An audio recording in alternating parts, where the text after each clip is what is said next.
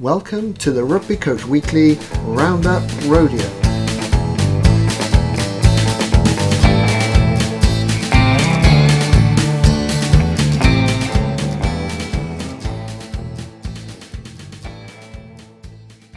Welcome to the Rugby Coach Weekly Roundup Rodeo. I'm your host, Phil Llewellyn. Thank you for joining us for season five, where we are discussing all things coaching. My guests are going to present their key learnings from a piece of content of their choosing, and we then discuss its application. Three outstanding guests join me this week, so I'll hand over to them to introduce themselves. Hi, I'm Sam Jarman. I work with players and coaches in a number of different sports, including golf, rugby, cricket, and football. Andy Morrison, um, I'd class myself with the vague title of mental performance coach. Work almost exclusively with pro golfers, sharing what I see around the inside understanding three principles. That's the direction I'm looking in, and players can find me if they're curious. My name is Simon Mundie. So I'm a broadcaster, pop up on the radio, uh, occasionally on telly. I uh, got a podcast, uh, writing a uh, an aspiring author, shall we say, uh, and to Nick Sam's phrase, uh, budding amateur philosopher with an interest specifically in awareness and non duality. Fantastic. Gents, absolute pleasure to have you all on. Uh, really excited for this conversation. So, just before we do begin, uh, a reminder to, for all those listening to check out the blurb on Rugby Coach Weekly for the links to resources that we discuss. So, uh, Sam, we're jumping over to you first if you want to kind of tee us up and introduce the topic. I think it's more about having a new language to describe how we experience coaching, life, sport, um, rather than when we when we st- first start to get into this conversation, it, it, can appear that hang on a minute, this is this is going to change everything. This is going to change, you know, the way I feel about things, the way I see things. It's going to change the world. And what we actually see is that when you start to to have a, a, different conversation around sport and about life. What you see is actually the world the world hasn't changed. It's just that we're gradually developing a different language and different models of how we see the world and how we relate to the world and how we relate to each other, how we relate to um, you know our experience. So, as I say, I think when we talk about the phrase that gets thrown around is non-duality and and or um, uh, understanding more about who you are. The as I say, the the the idea that it's it's going to change the world is not true. It's just what happens is the way you perceive the world and the way you perceive yourself changes. So I think that's that's what's going on with a lot of these these conversations that we're hearing these days, whether it's say Jonny Jonny Wilkinson talking about this stuff, or um, Ruby Tui, or any of these people that that seem to be say they're talking about stuff in a different way. They're not. It's not that the stuff that they're talking about has necessarily changed all that much. It's just the way that we're relating to it in terms of our language and the models that we're that we're using to to sort of conceptualize it have changed. So that's what I think is going on here. It's, it's to say it's not a massive, um, yeah, the world isn't changing, just the way that we're seeing it is changing. Simon, I can see you're itching to jump in there, and please do. You can read me like a book, Sam.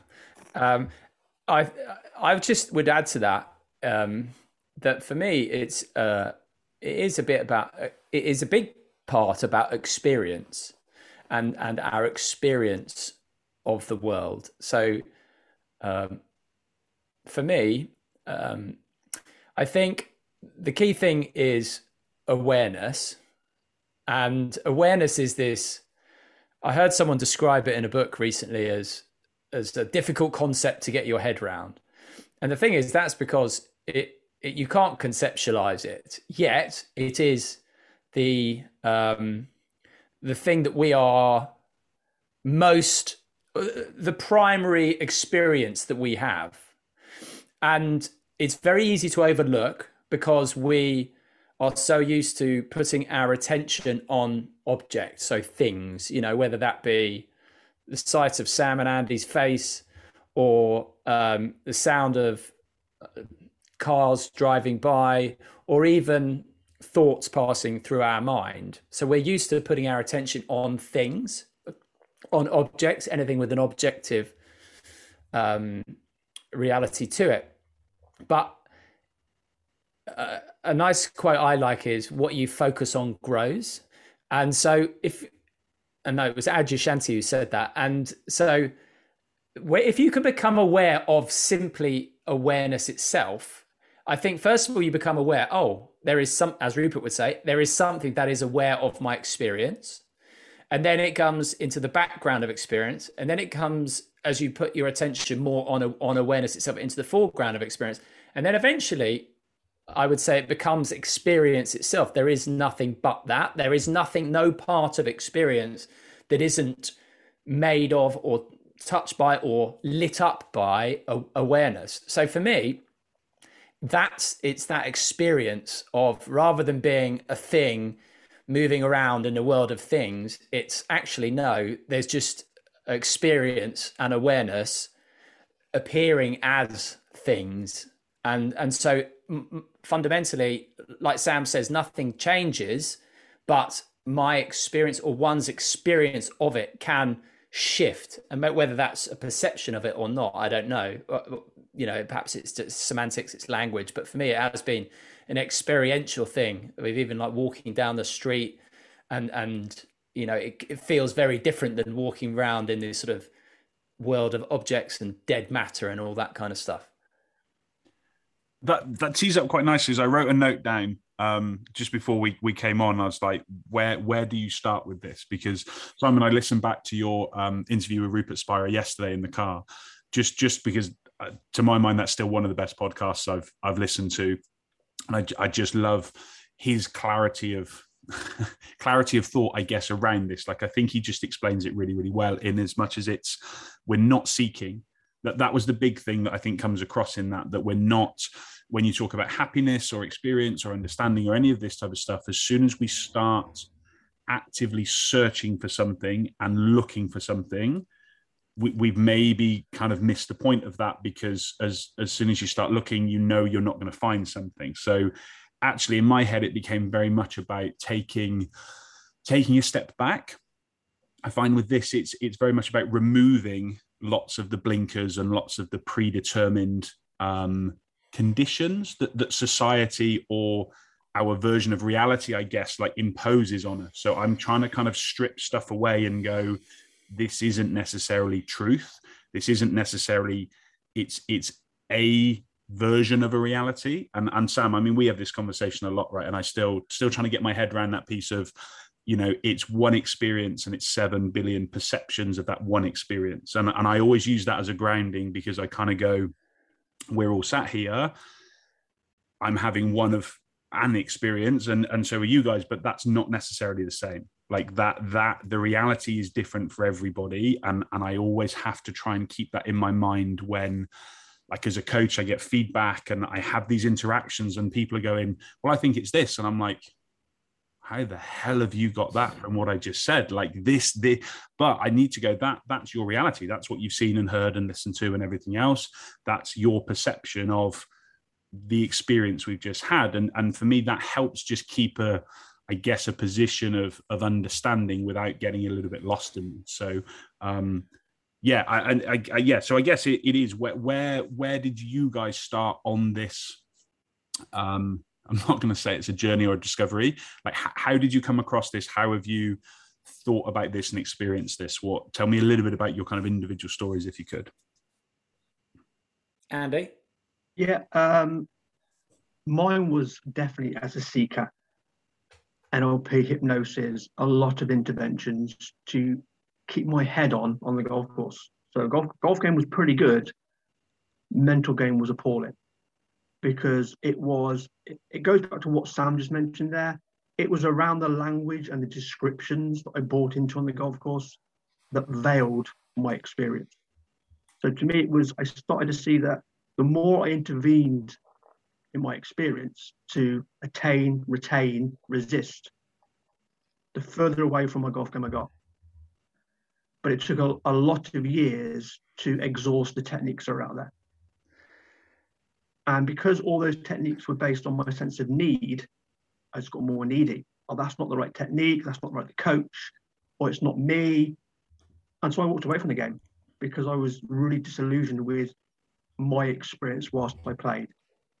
And then through Jamie Smart and Sam and Dicken Bettinger, just got interested in with where they were pointing. That was 10 years ago. And exploration has gone on from there. Yeah. I started to see the descriptions and the language and the models that veil my experience. But I take on board what Simon said. Experience is experience. It's only me veiling it that makes it look like it's disappeared. If that makes sense. Could I, Sam? Do you mind if I just pick up on that? Because I thought that was a really lovely explanation. And my journey, and I am going to use that word, very much uh, copies Andy, except mine wasn't to do with getting better at golf. It was to do with life and mm-hmm. and myself. and so I was seeking for answers as to why I felt, for example, insecure, a little bit of disquiet inside, etc. And did many of the things Andy did.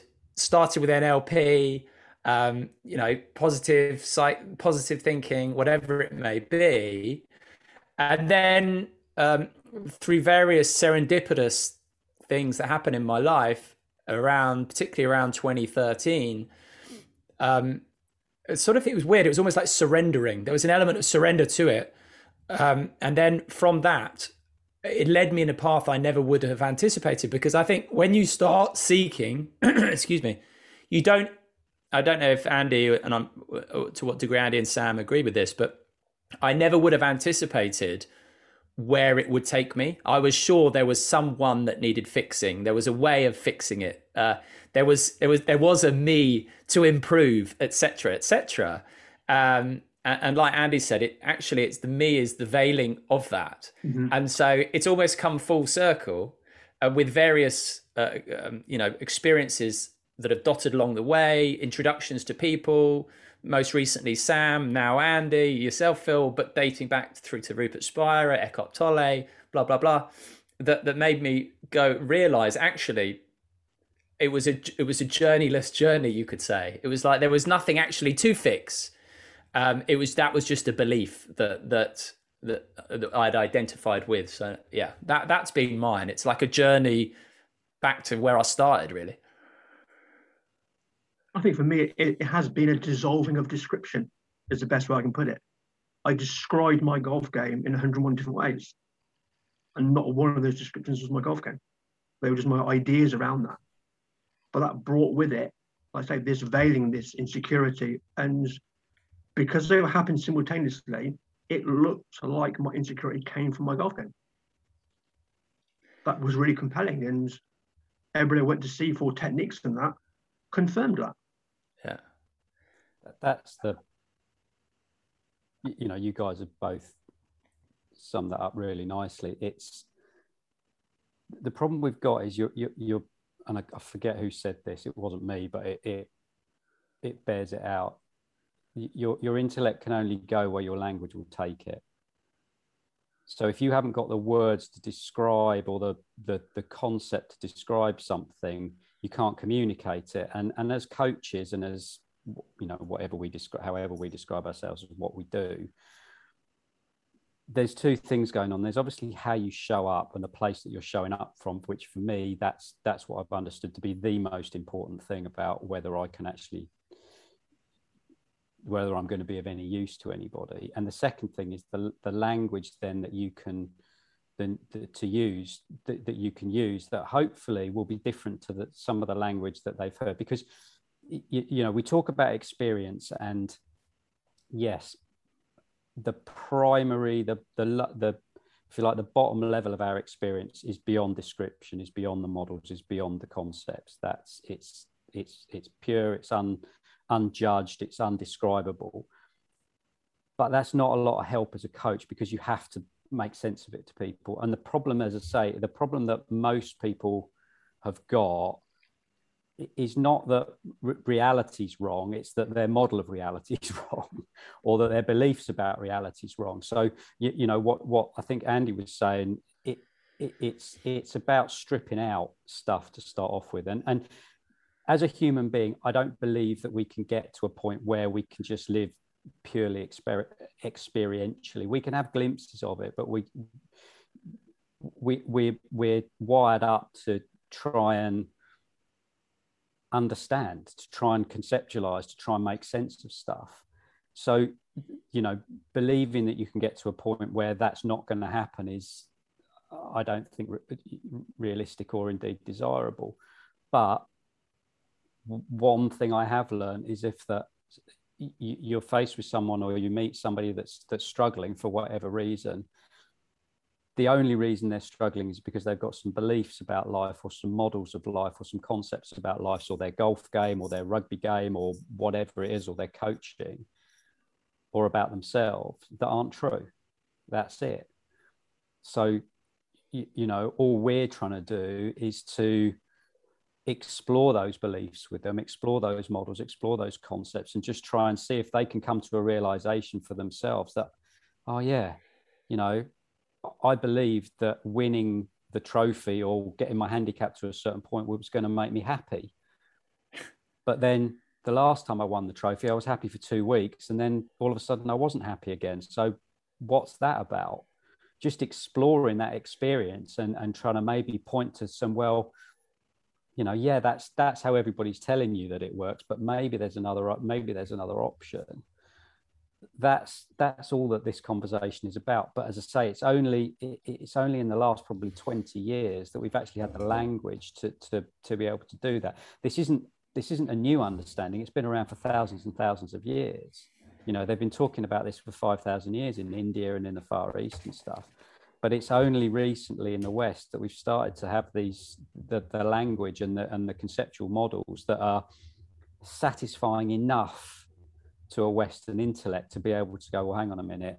We, we can look all around us and see that what we're doing isn't working, whether it's in sport, whether it's in business, whether it's in, you know, with the environment, whether it's whether it's you know just life. People, there's an awful lot of unhappiness and and yeah insecurity and unpleasantness out there. Well that's telling us something. That's telling us that you know how we're seeing this and what we're the, the ways that we're trying to interact with whatever it is that's out there they're not working. So what are we going to do about it? Are we just going to try and do more of the same thing but in a different flavor? Or are we actually going to stop and start asking some questions about the assumptions that we've made over the last couple of hundred years and ask are they true? Are they serving us anymore they served us at some point because that's how they've become ingrained in society. But maybe now's the time that they've stopped serving us. Yeah, I think um, it's quite an exciting time. It certainly feels like these conversations are happening more and more. And you can slag off social media and smartphones and digital all you want, but it certainly is good at being able to spread messages quickly. For example, the four of us been out hop on a this call now is testament to that.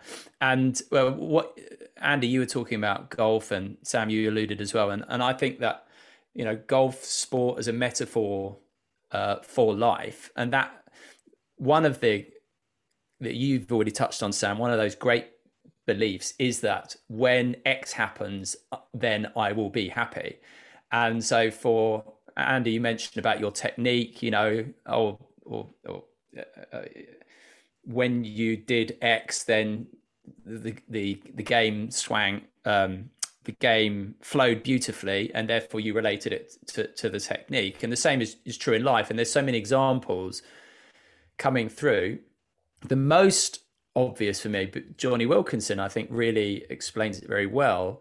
That obviously, when he kicked England to Rugby World Cup glory in 2003, and then described about how he felt so empty the next day, and really that precipitated, um, you know, a real mental health battle for him. And eventually, and credit to him for this, because I think a lot of people don't do this. They they think they just carry on searching, searching for more in objects and objects. You know, whether that be a relationship, whether that be a promotion, whether that be a car, whatever it may be.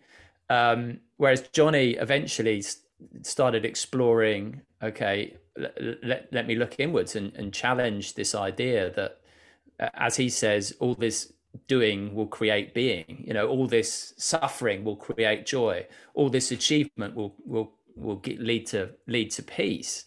And um, and something that Sam said about you know concepts and, and models and and it's important with having the language to be able to point to this but i do also think that actually it's important to again sort of come back to experience and um, as rupert spira says become aware of being aware and uh, sort of it's been interesting i remember hearing that for the first time and, and it and, and you know when a, like a seed gets sown and you know it has some um, there's something about it touches you, but you don't know why, and, and, it doesn't quite land. And then you sort of fast forward a period of time, and it it has flowered a bit. And so for me, that that has been the case. Like I like. Um, I'll just show you something real quick. I've got this thing. This is called a MotivAider, right? And it buzzes in my pocket. And it, what I try and do is just remind myself to, throughout the day sometimes just to become aware of being aware and and, it, and like i said it, it just it, it brings it to the forefront of experience or rather you know you see how it floods experience. And so for me i think that's a really a, a good starting point. It's just first of all asking yourself you know am i aware? And then perhaps exploring okay is there anything in my experience that doesn't depend on me being aware of it? Um, and allowing that awareness, which is inherently peaceful, is inherently accepting, is the the very thing uh, that we are perhaps searching for when we think, oh, well, happiness will arrive in the future when I get this red Ferrari. You know, it that peace, that happiness, is inherent in that awareness, which is sensitive, open, loving, accepting and Phil, just as a final point, you said about how everyone has a different experience, right? And it's true, right? So we have different thoughts, feelings, sensations, perceptions. Those are all different in all of us. But the, the awareness that is aware of it, the only characteristics that has are it exists and it's aware. So actually, to me at least, it's exactly the same in me as it is in Sam, as it is in Andy, as it is in all 7 billion of us. And in, and in fact, there is nothing but that. and and so I think just sort of and it starts with just becoming aware of awareness and stop being so fixated on objects. As Rupert Spira says, the highest meditation is being aware of being aware, and it's a very simple starting point. I, I love that, and I I think Jonny's a brilliant example, and talked about it on on your interview and and with um, Jake Humphrey, and I think he says, you know, if you'd have come to if or if he'd have come across this in his twenties he'd have laughed and just dismissed it. I think in his 30s, it's kind of, mm, yeah, but it's it's not for me. And then by the time he he is now, he's going, this is great. I really want to experience this and explore this. And, and I just love, again, that self awareness of his journey because I think as much as he reflects now back on 2003, he clearly wasn't in the same place as a person you know inverted commas psychologically he definitely wasn't in the same space so it, it's really interesting that we only ever reflect as the person we are now on what we thought and what we did then. Like you can't you can't ever be outside of that can you? Which is which is really difficult because and and i think we maybe fall into this trap of of thinking we're always the same.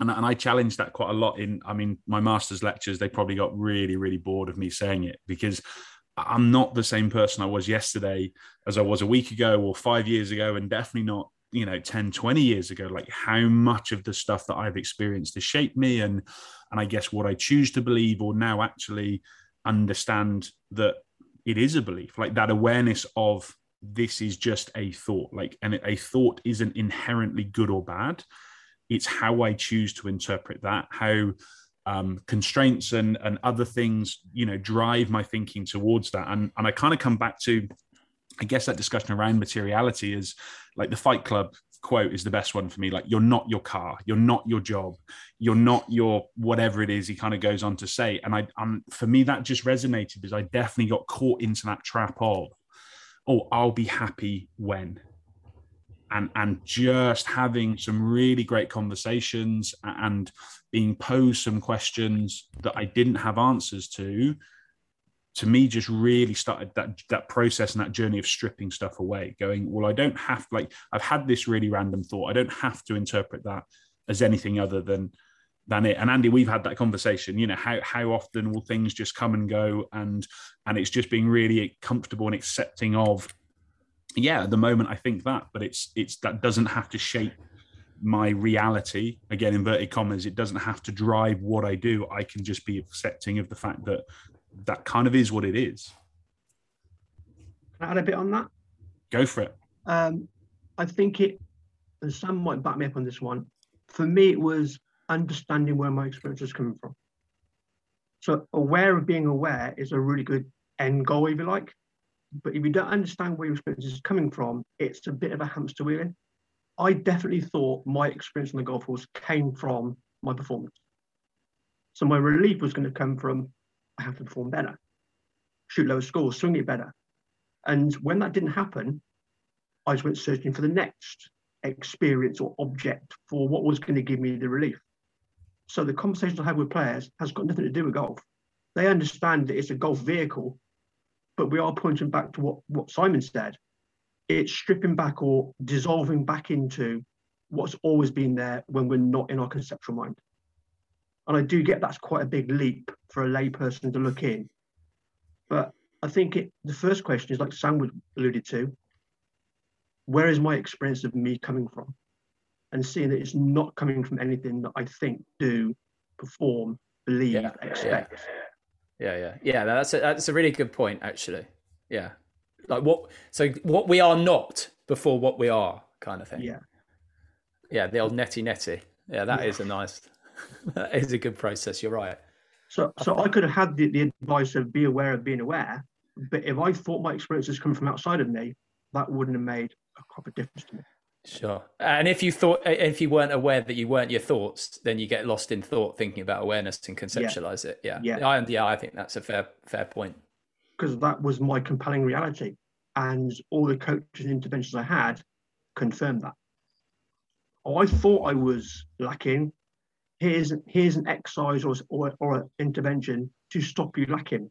Just reinforce. Oh, I am. I thought I was lacking. He's confirmed I am so the only only sort of um, result for me was relief. Mm. That was the only thing I was, I was, going for me with an intervention. Feel less lacking. That was the. So perhaps a better place to start, Andy, then, rather than like you say, and, and I take your point. Perhaps a better place to start. Uh, I don't know you, if you agree. Would be to recognise that we are not our thoughts, and then mm-hmm. obviously we are not our uh, our feelings, we're not our relationships, we're not our anything, right? But thoughts is a really fundamental one, isn't it? Because th- so that's where most people seem to get their identity from. Mm-hmm. I guess I would see it as more Sam talks about is experience, whereas thoughts is just a sort of a part of experience. Yeah, exactly. Thoughts are part of your experience, but I think yeah. just but we're aware of them, right? Yeah, exactly, exactly. But where where are thoughts? so your thoughts are arising in awareness the awareness is there you can have a you can have awareness without thought but you can't have a thought without awareness i am therefore i think I, I know therefore I think or I am yeah I am therefore I think or I think like yeah whatever however you want to cut it up but I think just to tie all those pieces together because there's some lovely sort there's some lovely stuff in there but what you were saying Phil was you, you know where we where we say most of us would agree that you know I'm not the same person that I was when I was 10 years old, 20 years old, 30 years old, 40 years old. We're all we'd, we'd all say that, and we're not the same person when we're at home with our families as we are when we're with our mates down the pub. Yet we would still, in all of those situations, refer to ourselves as I or I am. Well, why is that? What is the consistent, permanent continuous element of the feeling of me that allows all those different experiences to arise within that and and I, I was having this conversation with with some um, people in education the other day where we're talking about you know having what what what what's our ambition? And, and we were talking about having a good life or loving life. And it's like well what is life? In that context what do we mean by life? And and most people when they're talking about oh, i want to have a good life or i want my kids to have a good life what they're talking about is life as we experience it is just that. It's a series or continuation of experiences linked together from one particular perspective. And that particular perspective is what we call i or me. Well what is that? Well it's just the awareness of them.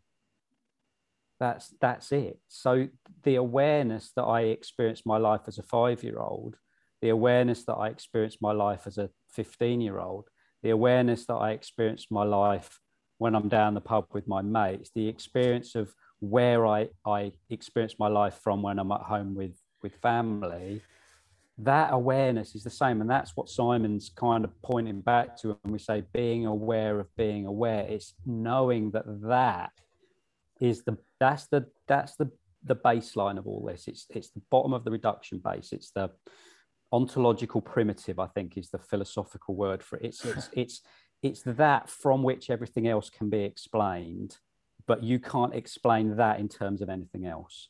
And that is is is what underpins whatever religion philosophy spiritual tradition model of the universe you you you want to use at somewhere in there there will be your baseline your ontological primitive. And what what i've seen and, and what you know, I'm sure Simon and Andy and, and, and you, you've seen as well, Phil, is having that clear in your mind is what allows you to then go off and explore all the elements of experience because that's, to put it bluntly, you know who you are.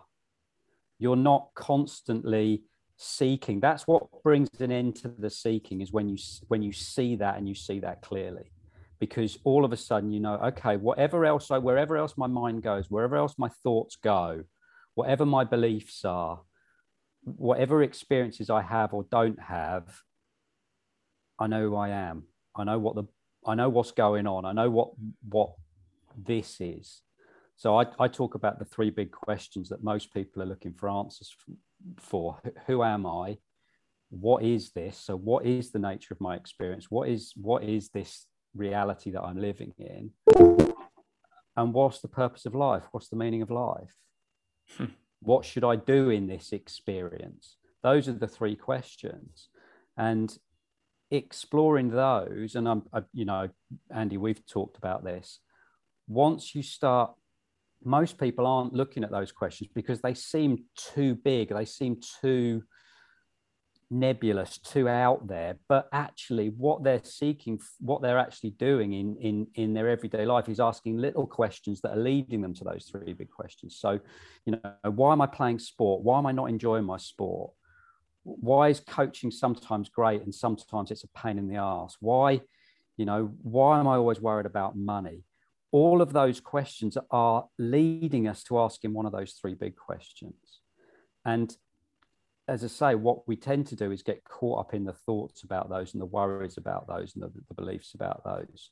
And, and what we don't see is then, well, actually, no, those questions just leading to the next question that's leading to the next question. That's what's really going on.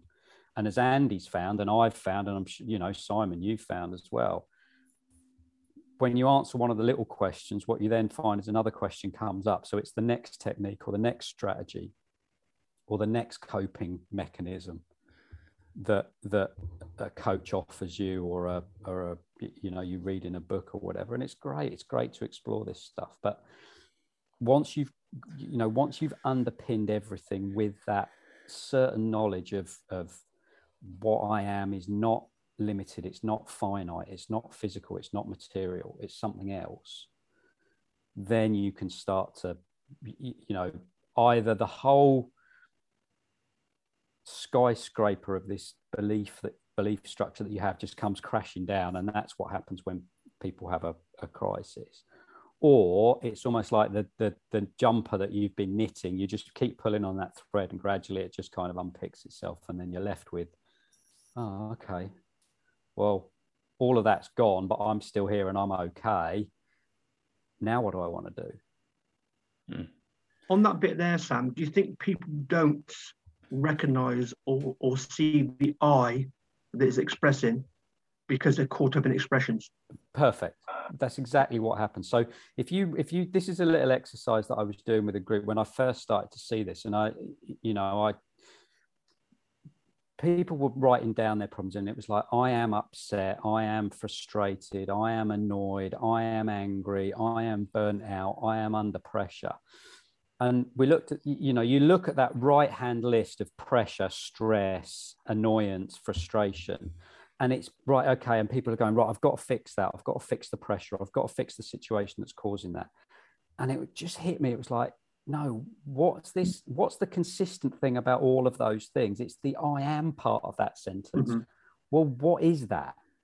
Who is that? Who is this i am that is feeling all of these things? Because if i don't know who that is how can i sort out the stuff on the other side? So you're exactly right. It's the you know the expression the feeling the thought the perception. We're we're we're we're, we're addicted to trying to fix that to make it more palatable or more acceptable or more pleasurable. But if you don't know what the I, the the the awareness or the the the the the stage on which that if you don't understand the nature of the stage on which the play is is is being played out. It's very hard to understand the play. So you said phil about um the different uh, uh, we're a different person five years 10 years 15 20 years. And um, it, obviously our knowledge and our experience or our knowledge and our thoughts and our body changes. So everything we are aware of changes. But i think it's quite interesting. So i'm now in my just crossed the 40 threshold. And i don't feel any different than when i was 22 right? And my great granny is 99 and she's always like you know i don't i don't feel any different. And there's a massive clue there you know hmm. in that w- w- there is a part of us that that we intuitively recognize is no is no different. Um, and so yes we're so fixated on the object side of things but that side you know does never change. It does never go. There is no dimmer switch. It doesn't get any brighter. It doesn't get any lower. Like it's it's completely consistent. And is this as sam says it's like the stage upon which everything else is uh comes and glows including that the the me and, and which you know so I, I, find identity a really interesting um subject. So it's it's obviously a bit of a hot potato right now and for various reasons, but people are very fixated on it and might say things like, well, you know, if you said, who am I? Uh, well, I, you know, I'm a, an accountant. Uh, I'm a Chelsea fan. I'm a father. I'm a, um, you know, whatever. And I, I was just thinking about it in terms of my cats. So, like, you know, my cat, I tell you what, right? Two of them, Roger and Mariah, named after Federer and Carey. Uh, you can d- decide, work out for yourself which of me and my wife got which which one. um, and you know, when I think of my cat, like people think you need an identity to operate in the world, and uh, my cats have you know the concept cat nor their names mean absolutely nothing to them. Yet they are better at self care, should we say, than anyone I know. Fastidiously clean. Um, you know like play when they want to play eat when they're hungry nap when they're nap when they're sort of tired. So i just think like this obsession with with identity and, and obviously we need to honor like the things we need to do but when we turn them into who we are that's when things start sort of becoming um problematic. And now I think uh, just just as as a slight caveat, because I don't want to sound like some you know enlightened person, because the fact of the matter is, a lot of the time I'm still walking around in my ego, and and you know I do get stressed, and and I do um, uh, you know can feel under pressure, whatever. But the nice thing is, is that you know that that awareness, if let's should we say, um, that you can always become aware of, it's always there, and it's always available to just sort of it's like I don't know who said maybe it's Eckhart Tolle. And what problems have you got now? Right, not in the future, not in your mind, um, you know, not in the past even. Right, what have what problems have you got now? And right now, well, okay, you, you might have a series of thoughts or perceptions or sensations or whatever, some uncomfortable or whatever passing through, but you know that element that is experience of it is in, inherently peaceful and so, so Sam said about the three big questions. For me, the one simple question was, you know, where do I find peace? that was the driving force for me, and I'm and I'm sure for a lot of people. In fact, you know, I know for a, a hell of a lot of people who who come to this path. Rupert Spira, I asked him this question. He said he reckons 95% of the people who end up, you know, uh, going to his talks or whatever, come from a place of just wanting to find peace, or, or, or um, a reduction of suffering or relief, and so it, for me it's just like where is peace found? And and it's it's always there. It's always available. And it's nice to have that as a um it's it's not somewhere i'm you know, you know permanently stationed. You know like i do get lost in thought. I do get lost in in in me. Like that i'd be lying if i said i don't. But it's lovely to have it there always there utterly reliable. And and i think like as that quote what you focus on grows it's so nice to be able to to to, to just notice it becoming more and more um, to the forefront of of of my own uh, experience if you want to put it like that. You know it it and and it is inherently peaceful. So it's very nice to have something reliable that never goes anywhere that you can tap into for that peace and then for me you know the, the other questions whilst interesting are almost you know they're not as as important as the peace one. In your experience, in most people's experience, I'd argue. Yeah. I. Oh, it goes back to what goes back to what Sam said about the language and the models we use around that. We are all pointing to the same thing. We're just using different descriptions to point people there. Yeah, I always, I always try and think of it as me still on the edge of like a little stream or a river, and I'm looking at the forest in front of me, and is is the classic example like you can't you you can't see the wood through the trees but actually I, I can't see that peace and contentment and and everything else that I might be searching for is actually behind me. And and that's that consciousness. So actually what I what I want to stop doing is stop looking at the trees and stop foraging and stop going and doing all this stuff in there and and just take a step back. And and my, like my example of that would be a couple of weeks ago really stressful 3 days. Like coaching wasn't great and and there were conversations happening and just lots of things that I didn't feel I was influencing or being able to control which I appreciate is a complete illusion in itself but you, you you get caught up in that. And my mind was just racing and racing and racing. And it was really difficult to just sit there and go like it'll pass. Like I, I don't need to go and act out on this right now. I just need to let myself like just my let the thoughts just just come and go like and they stayed for way longer than i wanted and that was a frustration which kind of then just builds on the frustration and i'm i'm getting a little bit more anxious with it and then i'm kind of just like to get to a point where i just go like it's just worked through. Do you know what i mean? It's kind of just gone through the system and now it's out the other side and, and i'm then going well, yeah, that's what it was. Like, I, I can't change that. There's nothing, there's not really a technique or anything I could have done to stop those thoughts manifesting themselves and bugging me and everything else. But actually, the best thing for me was to just not do anything with it.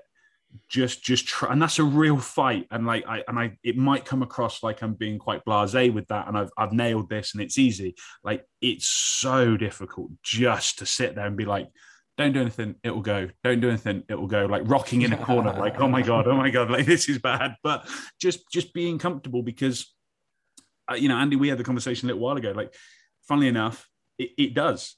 I've never had a thought that hasn't come and gone. Like, there's nothing that's ever lingered for that long that it became anything other than just a thought. Like and it's just that complete misconception and the trap that i would always fall into previously is is just right i've got to act on that now and i've got to pick up the phone and speak to people and do stuff. And that just kind of makes it worse. And yeah and, and i the, the whole then i guess identity piece that comes with that is that constant fight against my ego of like well i'm the head coach. So am i in charge? Like, are people reporting to me? Like, why aren't they doing what I want them to do? And it just becomes this real slippery slope that, yeah, is is difficult to overcome. But I do, I love your quote, Sam. You know, you know who you are, m- m- and I, I guess my question is, if if I added on, you know who you are, and you aren't someone, do you think that would be correct because that, that's kind of what I feel like. I, I know who I am. I, I don't actually think I could ever verbalize that or explain it because I don't have the language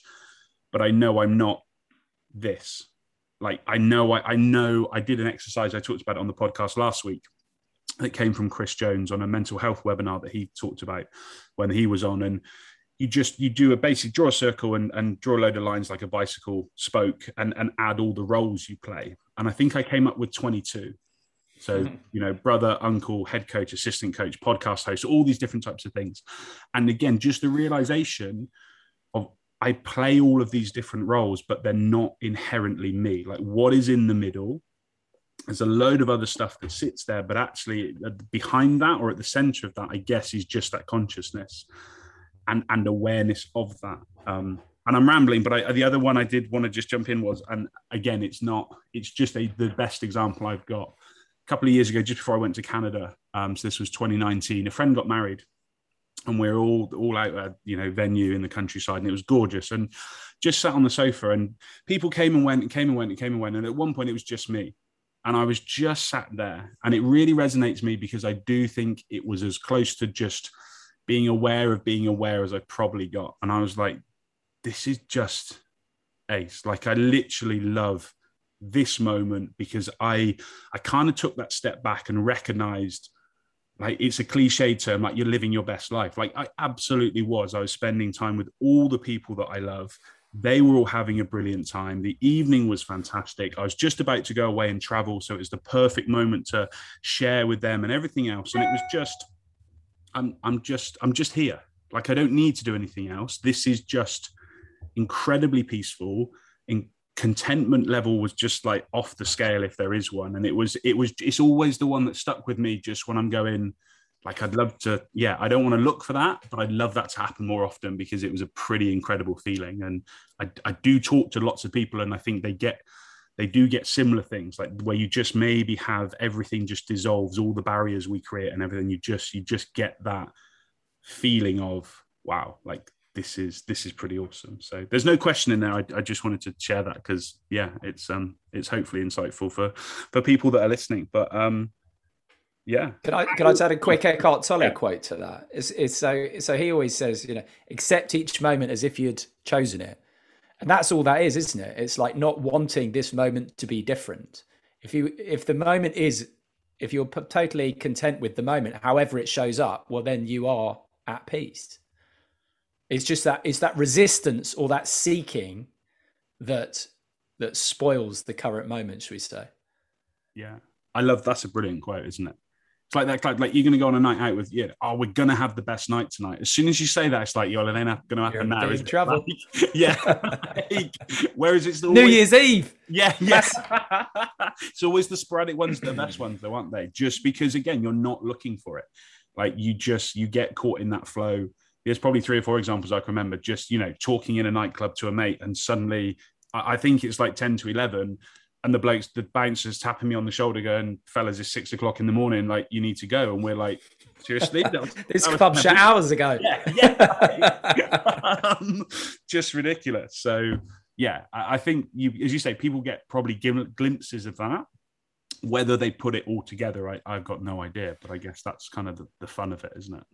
Can I just say one more real quick thing, Phil? Just because you were talking about roles, and I just find roles really funny. Like, so it's like um, you know if you're a psychologist or a broadcaster or a doctor or whatever or let's say when you're in a shop and there's shopkeeper and someone being served or waiter and someone being served or whatever it's just funny how people amend their behavior to fit their role and actually if you think about it it's absurd because all you ever are it's like us right now there's just four people sat there. There's why would we why should we adapt the way we talk or the way I talk to you or Sam or Andy or anyone or a waiter or whoever it may be Uh, uh, according to you know concept of a role we play. And that is the really you know the funny thing i think is it's seeing that in action. And, and you see it very much in broadcasting in particular. Someone you'd have the chat beforehand and then hit record and it's boom into this into the character or a doctor when you go and see a doctor and they treat you like you're just a medical record or whatever you know? And and actually like what why is there's just no need for that really. Phone voice is the best one of that isn't it like you, you I was in the office yesterday and we're just chatting and laughing and just being ourselves or whatever. And then suddenly phone goes and someone's like, and you're just like, where's that come from? Like, why can't you just go hello? Like, it just yeah, becomes yeah. this, yeah, you have to put something on. And uh, maybe we act way more than we think we do when we actually start reflecting on that. Like, we're, we're constantly trying to be something in a role because that's what is expected of us. Like, there, yeah. there are expectations that then influence how how we see ourselves. And I guess ego's probably got a role to play in that as well, right? Oh, 100%. Gabor Mate's got quite a nice quote, which is just that the personality is just a defense mechanism, which I quite like. It's just something we learned early on, you know? Yeah. Yeah, definitely. Were you going to jump in, Sam? Oh, go on, Andy. It, you, on that last point, do you find also with our perceived status, players will put that expectation on you that you should know better than them in this instance? Whereas to me, when you look at experiences of purity, there is no hierarchy. Absolutely. yeah. Uh, mental hierarchies is is the, the cause of so much problem, isn't it? Yeah. And I think in sport, you know, I I used to see it like when I when I would be backstage at certain um, tournaments or events, and you'd see sort of ex players swanning around, you know, like like peacocks, and it was mm-hmm. it was a bit tragic, you know. Whereas the ones I admire are people who, you know, it doesn't. So what if you've won X trophy or this medal or whatever? It do, it doesn't make you any different or any better than anyone else. And I think that and Jonny articulated that beautifully. And his, so his his company's number one living. No dot one. So it's number one. So he's always strived to be number one, but you remove the dot and it's no one. Now, the simple message from that is you're not better than anyone else, but obviously it has a deeper message of you are no one, mm-hmm. right? But yes, I think mental hierarchies and celebrity and stuff like that is just a load of nonsense. And, and that's, in a way, um, the the pandemic sort of sh- perhaps shone a bit of a light on that. I don't know if if you agree with that a bit. It seems to be it become a bit more obviously ridiculous. I think it's it's back to the who am I question. If you are searching, because if you if you don't know who you are, so you, we've all got a reasonable handle on it some of the time. Hmm. But what we know is when we get when we struggle, we've got that place to go back to. If you've never seen that, you constantly think there's somewhere to get to, there's someone to become, and you look around you and you think, oh, they seem to be having a good time of it. I want to be like them. I want that identity and so it's as i say that seeking is inherent with not knowing who you mm-hmm. are because our natural we want to understand. We want to make sense of stuff. We're we're we're at the end of the day the brain is a symbol association a pattern recognition mechanism. That's what it does. It wants to make sense. It wants to create a narrative and create a story. So the moment you see this you're you're almost like it's you've been vaccinated you've been vaccinated against that seeking and that wanting to become and that neediness. Because it's like well yeah you, you, know and like you, you say you can sort of sit back and watch the play that's going on in the room and just it's almost laughable isn't it? It's like you know I, I love the example you you gave phil of writing down that bicycle spoke like write down write down all of the things that you think you are all of the labels all of the identities all of the and then gradually put a line through and go, well, if if I wasn't that, would I still be me? Would I still refer to myself as I? And it does. You can write almost anything down on that piece of paper, and you'll put a line through it and go, yeah, if I wasn't that, I'd still be me. Well, okay. Well, let's learn a little bit more about that. If that's what you are, primarily, essentially, before anything else, before any of the labels let's explore what that is. Let's try and find out a little bit more about that. Let's get curious about that. Whereas most people are, most people spend their whole lives just looking for a better label. Mm. Uh, and just a quick on on the hierarchy thing, right? And, and, so putting people in a hierarchy or whatever, and and so like Sam says, if once I think you recognise this and the kind of how it can't be aggrandized or diminished and and therefore that you know it is completely flat right for all of us. A really nice um and i think sam told me this uh, just to, or the quote that francis lucille came out with which is just that the inevitable consequence is love is that if you understand that there's no way I could be better or worse than anyone or anything else, well then you know, and actually, I mean, you could go further than that, but just just just that simple understanding, right?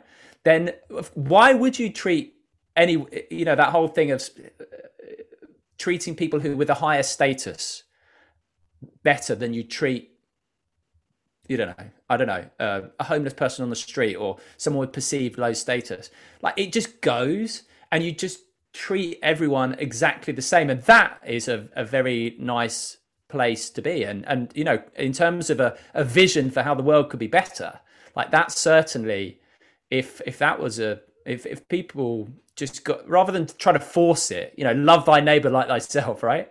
But just actually understood that that um you can't be any better or worse than anyone else then the world would inevitably be a much nicer place. All that love is is the absence of separation that's it. So when, when i talk about love you know to a bunch of rugby players you get some funny looks but it's like but everybody knows that experience of teamship and of bonding and, and of you know that that being part of something and belonging. And that's that's love. That's the experience of love which is the absence of separation. You know oneness whatever you want to call it. And it's like so uh, uh, a coach asked me like you know it's the inevitable yes sam that's all very interesting but so what that's the that's the great question actually because that I because that's it. Well, you yeah yeah all this is great in theory, but how is this actually going to show up in my life? And it's like, well, you know, if you're a coach, what, how do you you know we've got these coaching manuals and there's so much coach education out there so much information and it's like how can you sum up what we're pointing to simply and it's like just just just love your players love the people around you and then do whatever you want because as i say if you if you really take and you understand what we mean by the word love in that context the absence of separation the fact that we are all one there is no difference there is no other you're going to treat everybody as yourself as you would want to be treated yourself. You know you don't want to treat anybody else better or worse because they're you. You don't want to treat yourself any better or worse well because you're you. So you know why would you treat the, your star player any different than than a fan or a you know any other mm. anything else you come across. And again it's the it's the it doesn't just mean people. This means everything that that we see around us. Why would you treat the environment badly if you didn't see yourself as other than the environment? It's like you know people say oh, i'm going for a walk in nature. It's like no you are nature. You can't be separate from it. That's you. Mm. so why would you drop a crisp packet that's hmm. you. You're you're littering yourself essentially because that's who you are. There is no separation between you and everything else.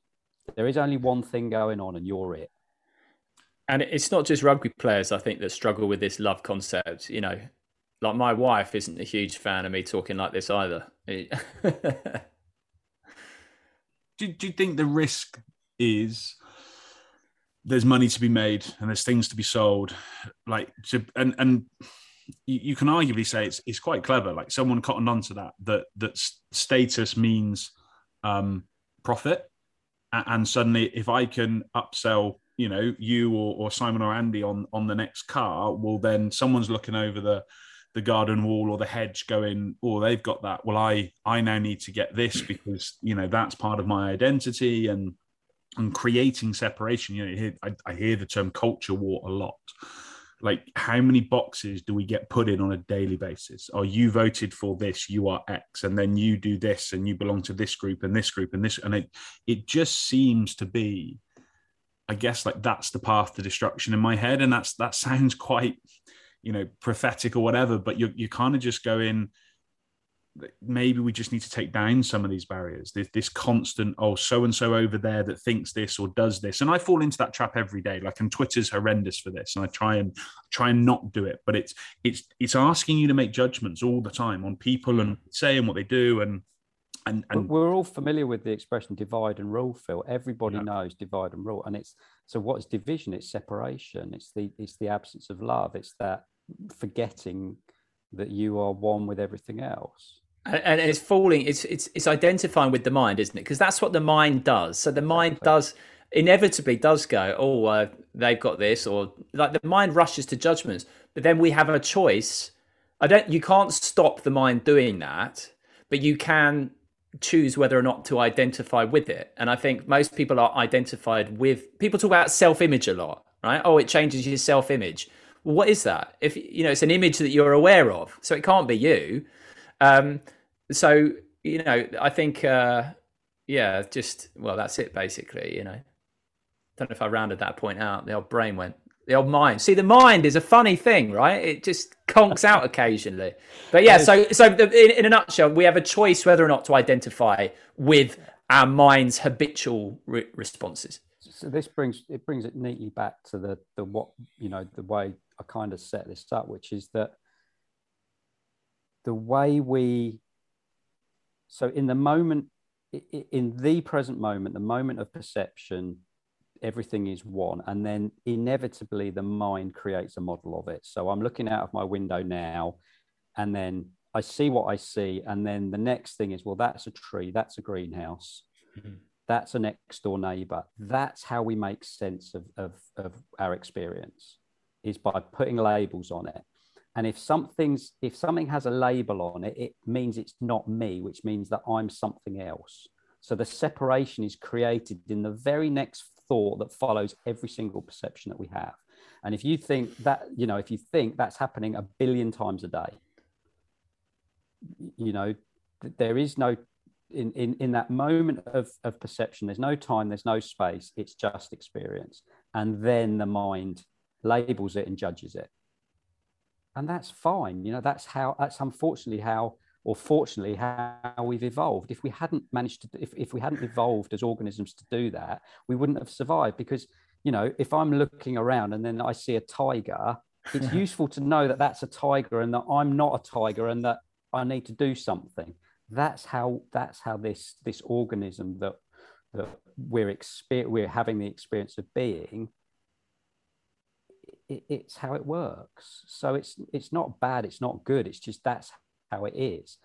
But it, it, it doesn't half help your life if you can understand that that's what's going on and you don't really believe that you are something other than everything else.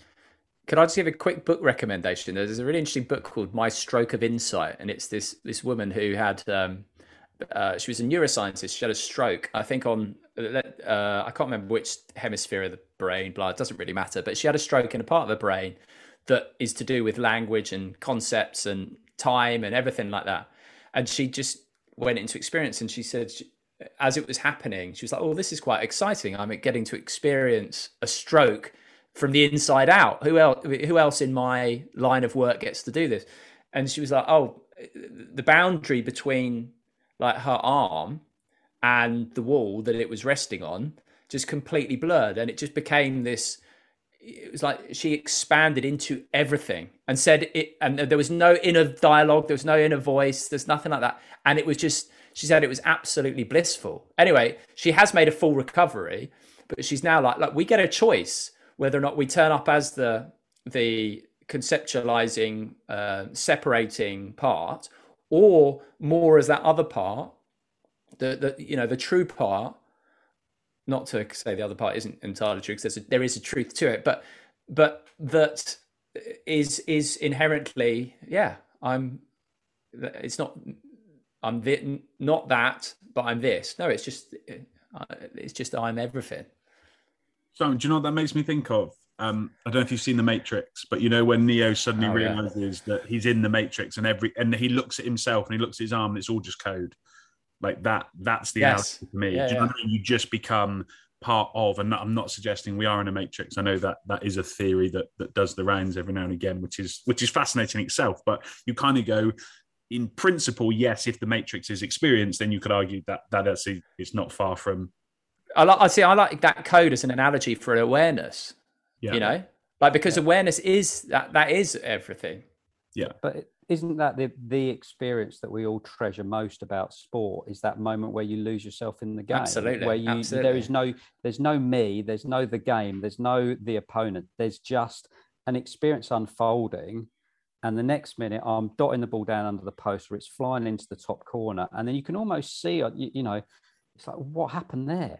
Yeah yeah. Because there was no me it felt it felt amazing. It was it was freedom. It was happiness. It was oneness. Whatever you want to call it, it was peace. But that's and and that's you know it's becoming more and more clear that the the the, the feeling of pressure or stress that that we all associate on a moment by moment basis in sport is nothing to do with the game or the situation. It's just the the thought arising. What does this mean for me? And Jonny Wilkinson, that was the big thing that came out of both of those great interviews that he did was that it was it's the me thought that creates the pressure, not the game, not the situation, not mm. the score. You know, it's the it's the thought of me, of I. Yeah. What, yeah, what are the implications? What are the implications? Me? What does this mean for me? That's pressure. And and and that's as I say, that's why, you know, we talk about pressure in sport, but it's it doesn't matter whether that's the pressure of being in sport or in business or in bringing up a family or you know doing whatever job it is you do when you're caught up in the work itself or the, the whatever it is you're doing there's no pressure in it. The moment it's right something happens and it's like the me thought appears that's when you'll feel pressure or stress or anxiety or insecurity or whatever word you want to give that yeah. ugly feeling and, and, just sorry phil just real quick oh. just to bring it back to Jonny, just real quick is is a, I think such a beautiful thing is that like that moment when he kicked the drop goal, which is like the easily one of the most seminal moments in English, nay British sporting history, right?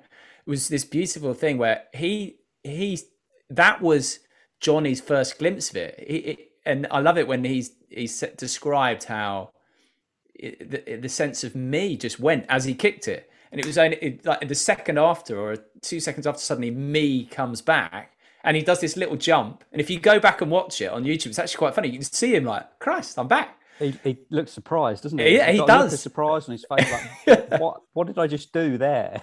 And that, that happen? And I think that's so lovely, though, that that, that was such an important moment, but actually not necessarily for the reason that that we, we people think it. You know, it, it was um, it was a beautiful, a precipitated all sorts of stuff, particularly for Jonny. I think just on that and, and, Sam's point as well, just in the inverse, I think we get so much more um, of a joyful feeling again when we remove the me. So Simon, I, I love the story you told about the phone in with the Chelsea supporter when you're in with Rupert. That was brilliant, yeah. Which is just genius because you know you said that supporter feels like they've won the the, the Champions League or the Premiership or whichever one it was, yeah. and it's but that's the joy of because there is no separation he's actually right though, isn't he? Because they have all done that. Like if you are as, as soon as you you know Aguero yeah. for Man City, you can see the crowd. Everyone is just experiencing that moment as the ball goes into the goal, and and everybody celebrates it in exactly the same way because they're all part of it. And I just think actually it it works brilliantly in, I guess, trying to reduce and remove the stress and the frustration and the, and the damaging stuff. But I also think it amplifies the the positivity and the excitement and the celebration and the love and everything else because you just share so much more in everybody else because it's one and the same. And and I think that that's yeah essence of sport right there, isn't it? Like you you just get both ends of that spectrum and and you you are i guess in just a better place because of it which is yeah which is cool um, guys i am conscious of your time so um, i'm just going to throw a question at you um, in terms of if you were going to direct some people to to read some stuff or look at some stuff or and we've talked about a few different episodes and podcasts and stuff like what what are your best recommendations for for who people might want to go and uh, read about or listen to or or kind of experience? What would your what would your top tips be? Simon, we'll come to you first.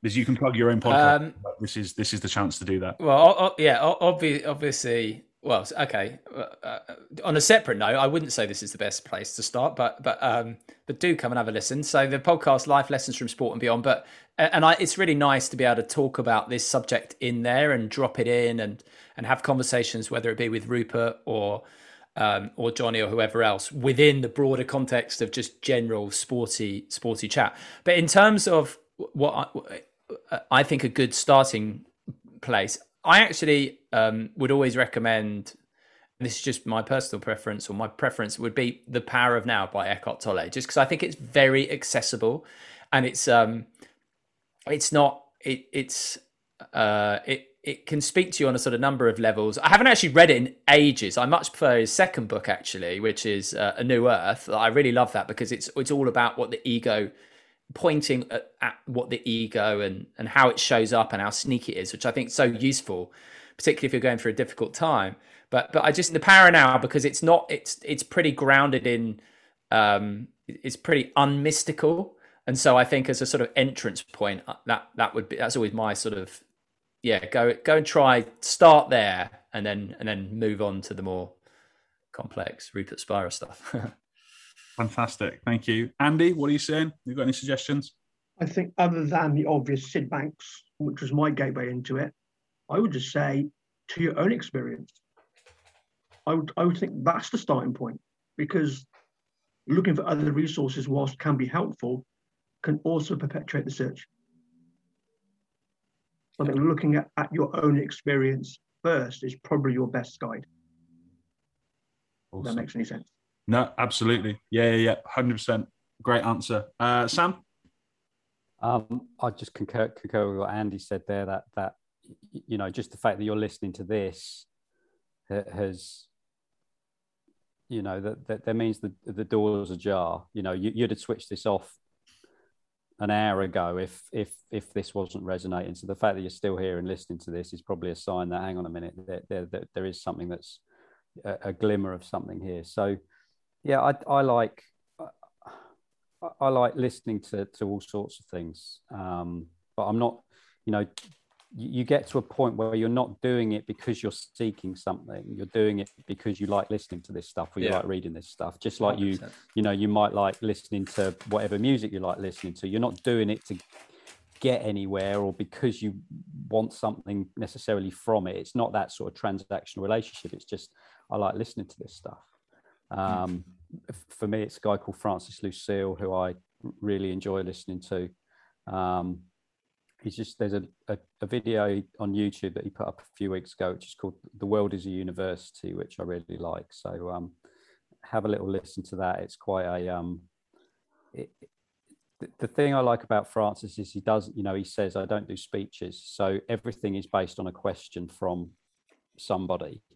Um, and that's actually interesting because it's very it's contextual. It's it's it's coming from somebody else's experience. They've had an experience that they're not sure about. And this is what andy's saying is like you know if you look closer at your own experience eventually you start to have some questions about what's going on. And that's maybe when it's a good time to talk to a, a teacher or maybe go off and go oh yeah i'm curious about that. What can i learn about that? But yeah it, it's um i just like the way that he he talks about stuff. He's got a funny French sense of humor as well, which um, always makes me laugh. So yeah.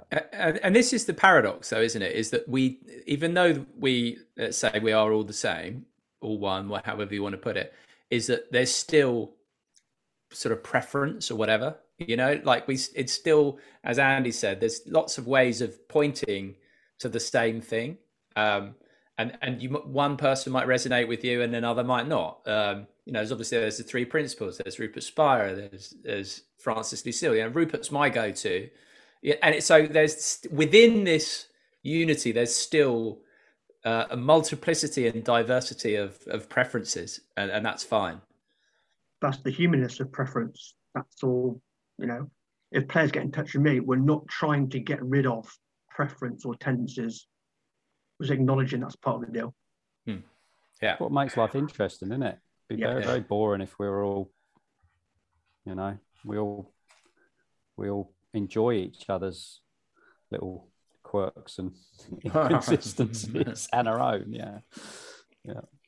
Fellas, fantastic. Um, yeah, I can't thank you enough for this. I've absolutely loved it. it this will keep me thinking for uh, a, a, long while. Um, some brilliant questions, some brilliant recommendations as well. So I really, really do appreciate it. Uh, I'm going to round up the roundup. So to all those listening, we hope you enjoyed the episode.